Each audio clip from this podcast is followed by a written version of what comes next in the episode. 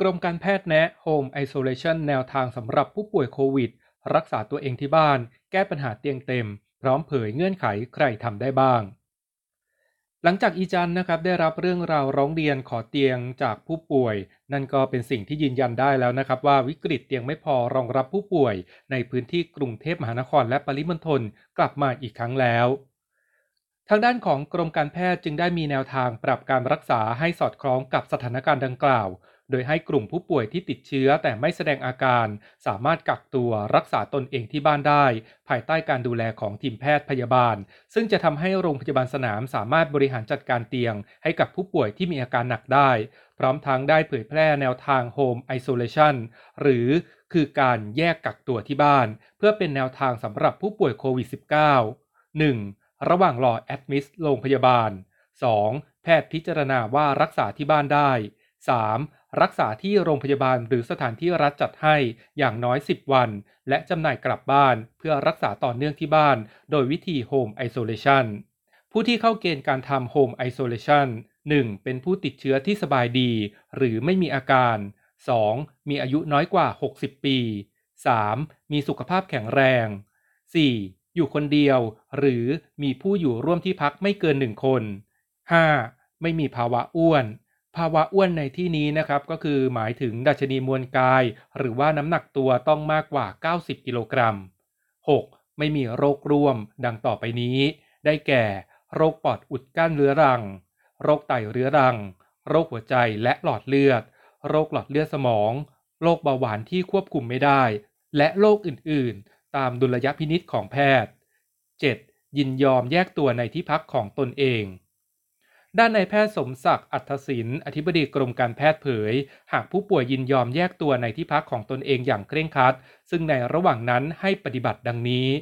1. ห้ามผู้ใดมาเยี่ยมบ้านระหว่างแยกกักตัว 2. ไม่เข้าใกล้หรือสัมผัสกับผู้สูงอายุหรือเด็กอย่างเด็ดขาดโดยรักษาระยะห่างอย่างน้อย2เมตร 3. แยกห้องพักของใช้ส่วนตัวกับผู้อื่นหากแยกห้องไม่ได้ควรแยกบริเวณที่นอนให้ห่างจากคนอื่นมากที่สุดและควรเปิดหน้าต่างให้อากาศถ่ายเทได้ดีไม่ควรนอนร่วมกันในห้องปิดที่ใช้เครื่องปรับอากาศ 4. หลีกเลี่ยงการรับประทานอาหารร่วมกันควรรับประทานอาหารในห้องของตนเองหรือหากรับประทานอาหารด้วยกันควรแยกรับประทานของตนเองไม่รับประทานอาหารร่วมสำรับเดียวกันหรือใช้ช้อนกลางร่วมกันและรักษาระยะห่างระหว่างกันอย่างน้อย2เมตร 5. สวมหน้ากากอนามัยหรือหน้ากากผ้าตลอดเวลาที่จะออกมาจากห้องที่พักอาศัย 6.ล้างมือด้วยสบู่หรือทำความสะอาดมือด้วยแอลกอฮอล์เจลทุกครั้งที่จำเป็นจะต้องสัมผัสกับผู้อื่นหรือหยิบจับของที่จะต้องใช้ร่วมกับผู้อื่น 7. แยกซักเสื้อผ้าขนหนูและเครื่องนอนด้วยน้ำและสบู่หรือผงซักฟอกควรใช้ห้องน้ำแยกจากผู้อื่นหากเลี่ยงไม่ได้ให้ใช้คนสุดท้ายปิดฝาชักโครกก่อนกดน้ำและหมั่นทำความสะอาดอยู่เสมอสิ่งสำคัญนะครับก็คือหมั่นสังเกตอาการของตนเองวัดอุณหภูมิทุกวันหากมีอาการแย่ลงหรือมีอาการอย่างใดอย่างหนึ่งต่อไปนี้เช่นหอบเหนื่อยไข้สูงลอยไม่สามารถปฏิบัติกิจกรรมในชีวิตประจำวันได้ให้รีบโทรติดต่อโรงพยาบาลที่ท่านรักษาอยู่และเมื่อต้องเดินทางไปโรงพยาบาลให้ใช้รถยนต์ส่วนตัวไม่ใช้รถสาธารณะพร้อมใส่หน้ากากอนามัยตลอดเวลาที่เดินทางหากมีผู้ร่วมยานพาหนะมาด้วยให้เปิดหน้าต่างรถเพื่อเพิ่มการระบายอากาศเพื่อความปลอดภัยแก่คนรอบข้างแต่อย่างไรก็ตามนะครับ Home Isolation เป็นเพียงแนวทางของการแยกกักตัวอยู่บ้านของผู้ป่วยโควิดที่ไม่มีอาการและอายุน้อยกว่า60ปีเท่านั้นแต่ถ้าผู้ป่วยที่มีอาการหนักการรักษาตัวเองอยู่บ้านอาจทำได้ไม่ดีพอจำเป็นต้องไปโรงพยาบาลแต่เมื่อโรงพยาบาลเตียงไม่พอรองรับคนไข้